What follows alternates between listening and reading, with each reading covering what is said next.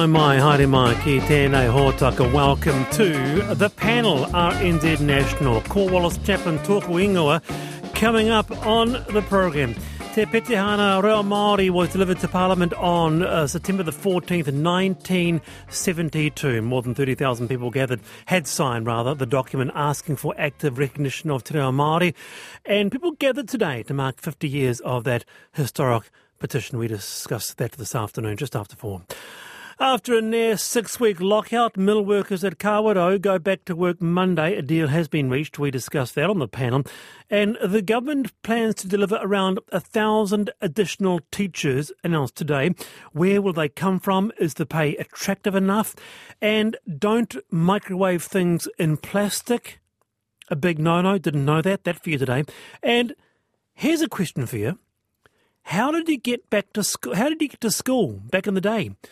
Text me 2101. Email the panel at rnz.co.nz. Get this between 1978 and 1980 in Auckland, around 20% of intermediate school students bike to school. 20%. Last count, just 3% of teens and 2% of younger children bike to school. So, how did you get to school uh, back in the day? A campaign in Ōtautahi to get people on bikes and kids back on the bikes. With me this afternoon, Verity Johnson, columnist and business owner. Kia ora, Verity. Kia ora, Wallace. Also, Sam Johnson, social entrepreneur and chief executive of the Student Volunteer Army. Sam, welcome. Thank you, Wallace. Good afternoon. Good afternoon. And look, just uh, getting this out of the way, uh, you both, you're not related? Not that I'm aware of. yeah. No, we're not. We, we, could be Verity. We might be, yeah. I mean, you might you, be my second cousin who I've could, never met. You could well be related. I could be. Okay, right. Verity Johnson and Sam Johnson with me this afternoon. Now, um, this is a rather extraordinary story. An Australian man has died after being attacked by a kangaroo that he had been keeping as a pet, police say. The relative, a relative found the 77 year old man with serious injuries on Monday at his home in Redmond, about 400 kilometres south of Perth.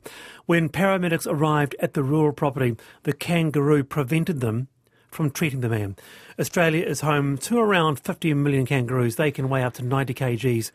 They can grow very high. Joining us is Associate Professor Graham Coulson from Melbourne University and is a kangaroo behaviour expert. Graham, welcome to the panel. Hi, Wallace and panel. Lovely to have you on, Graham. Is this quite rare? I've never heard of a person dying by kangaroo attack. Uh, it's extremely rare. It's had people going back through the history books, and the last one before this one was in 1936. Okay, so this is a long time ago. Uh, the deal is, I guess, Graham, um, I didn't know they were dangerous. Are kangaroos dangerous?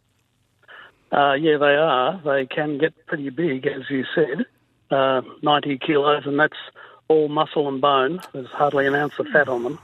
Uh, they've got a lot of weapons, so especially the big males, they're uh, basically built for fighting each other, but they'll use them defensively as well and uh, you know they've, they've got big claws, strong arms, big shoulders, and those huge feet with a big ripping claw in them. Oh gosh. Okay, well now that you say it like that, Graham, uh, um, because pretty he had, scary. Yeah, Sam. Well, uh, yeah. Sam, you jump in. Yeah, I was just going to say, Graham, it's pretty scary. I mean, they, the, from the outside, a kangaroo looks like a wonderful sort of cuddly creature, but I think if you've watched any of the YouTube videos of kangaroos jumping across the road or hitting cars and that sort of thing, they're pretty um, uh, aggressive um, animals and not something I'd think to keep as a pet. Uh, no, well, I guess the car thing's a bit unfair because they, they don't really want to be there, and, and they mm. usually come off second best in the car. But uh, you know, they're basically a, a peace-loving herbivore, and they don't want any trouble most of the time. But they are adapted to defend themselves from predators, so that that'd be mm. wild dogs and dingoes in Australia. Um, and sometimes that reaction gets turned upon people.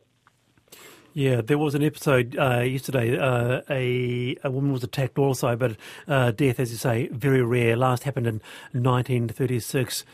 Yeah, you can get some very nasty scratches and bruises though. So there's been quite a few injuries. Ah, right. And a number of hospitalisations over the years.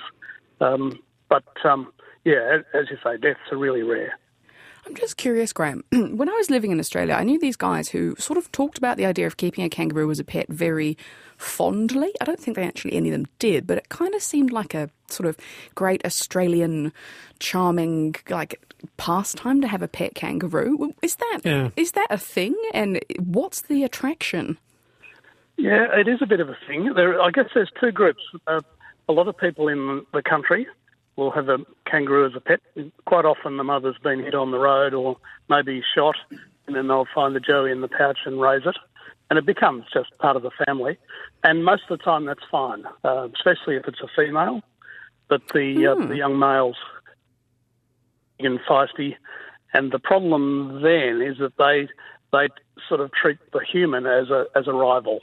So um, things can Oh. escalate Oh. the young males. Yeah.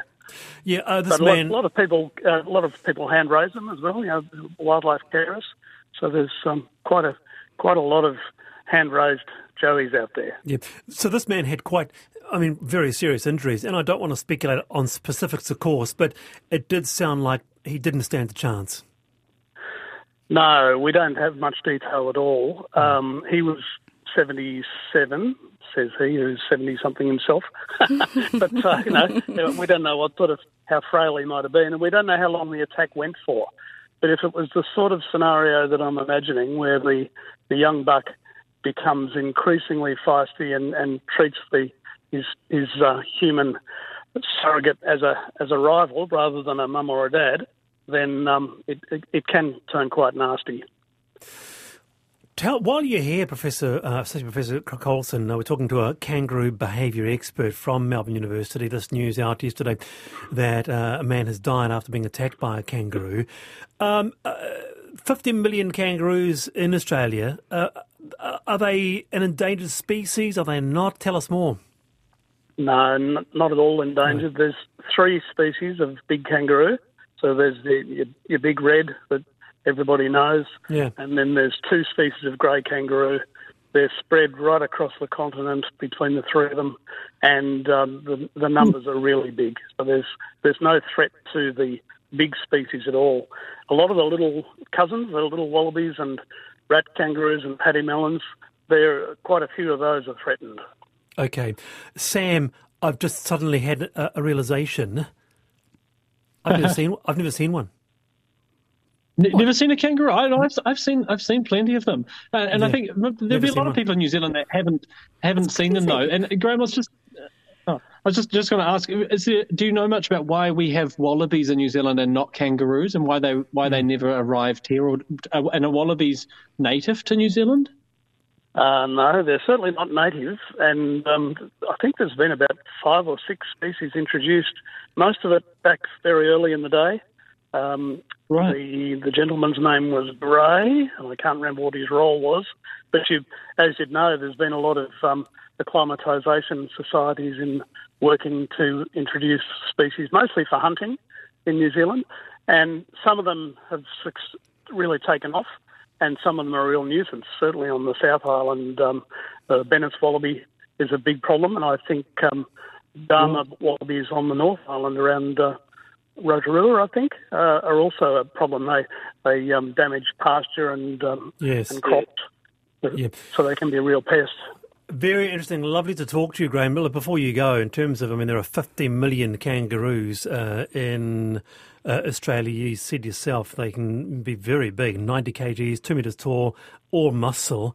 Um, any market for meat, good eating? Uh, yeah, very good eating. It, they're, they're very um, high quality meat, very very lean, a bit like venison.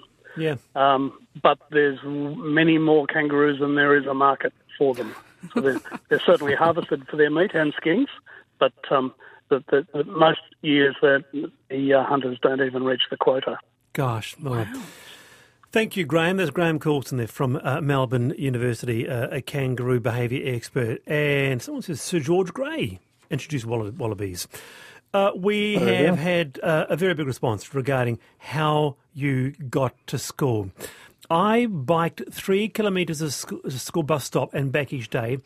Then, when I turned 12, I had a job riding around town delivering prescriptions to the elderly. My six year old son and 10 year old daughter, they ride on their bike most days unless it's pouring, and they have done that since they were five years old. Oh. Goodness gracious.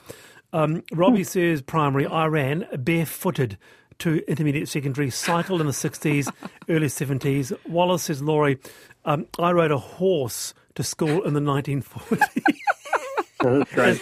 That's great. They're That just is getting great. steadily more New Zealand in the response. Uh, so that is Yeah. our question of the afternoon. How did you get to school as a youngster? Because we're talking about that. Uh, the the people, young people biking to school declined really sharply. We discussed later in the program. Time for I've been thinking. Sam Johnson, take it away. Oh, thank you, Wallace. Well, I've been thinking, um, as many of us will have been this week, about the new king and um, and the dear Queen's um, uh, death. Um, and I have to say that the point that I'd like to see come out a little more, and I just encourage people to think about, um, is um, the the type of leadership that actually King Charles will probably bring, which is will be good for the world. Um, I've had the privilege of being um, a trustee of his New Zealand charity, the Prince's Trust, and met Prince Charles as he then was a few times. And the thing that always strikes me about him is his leadership and vision and ambition.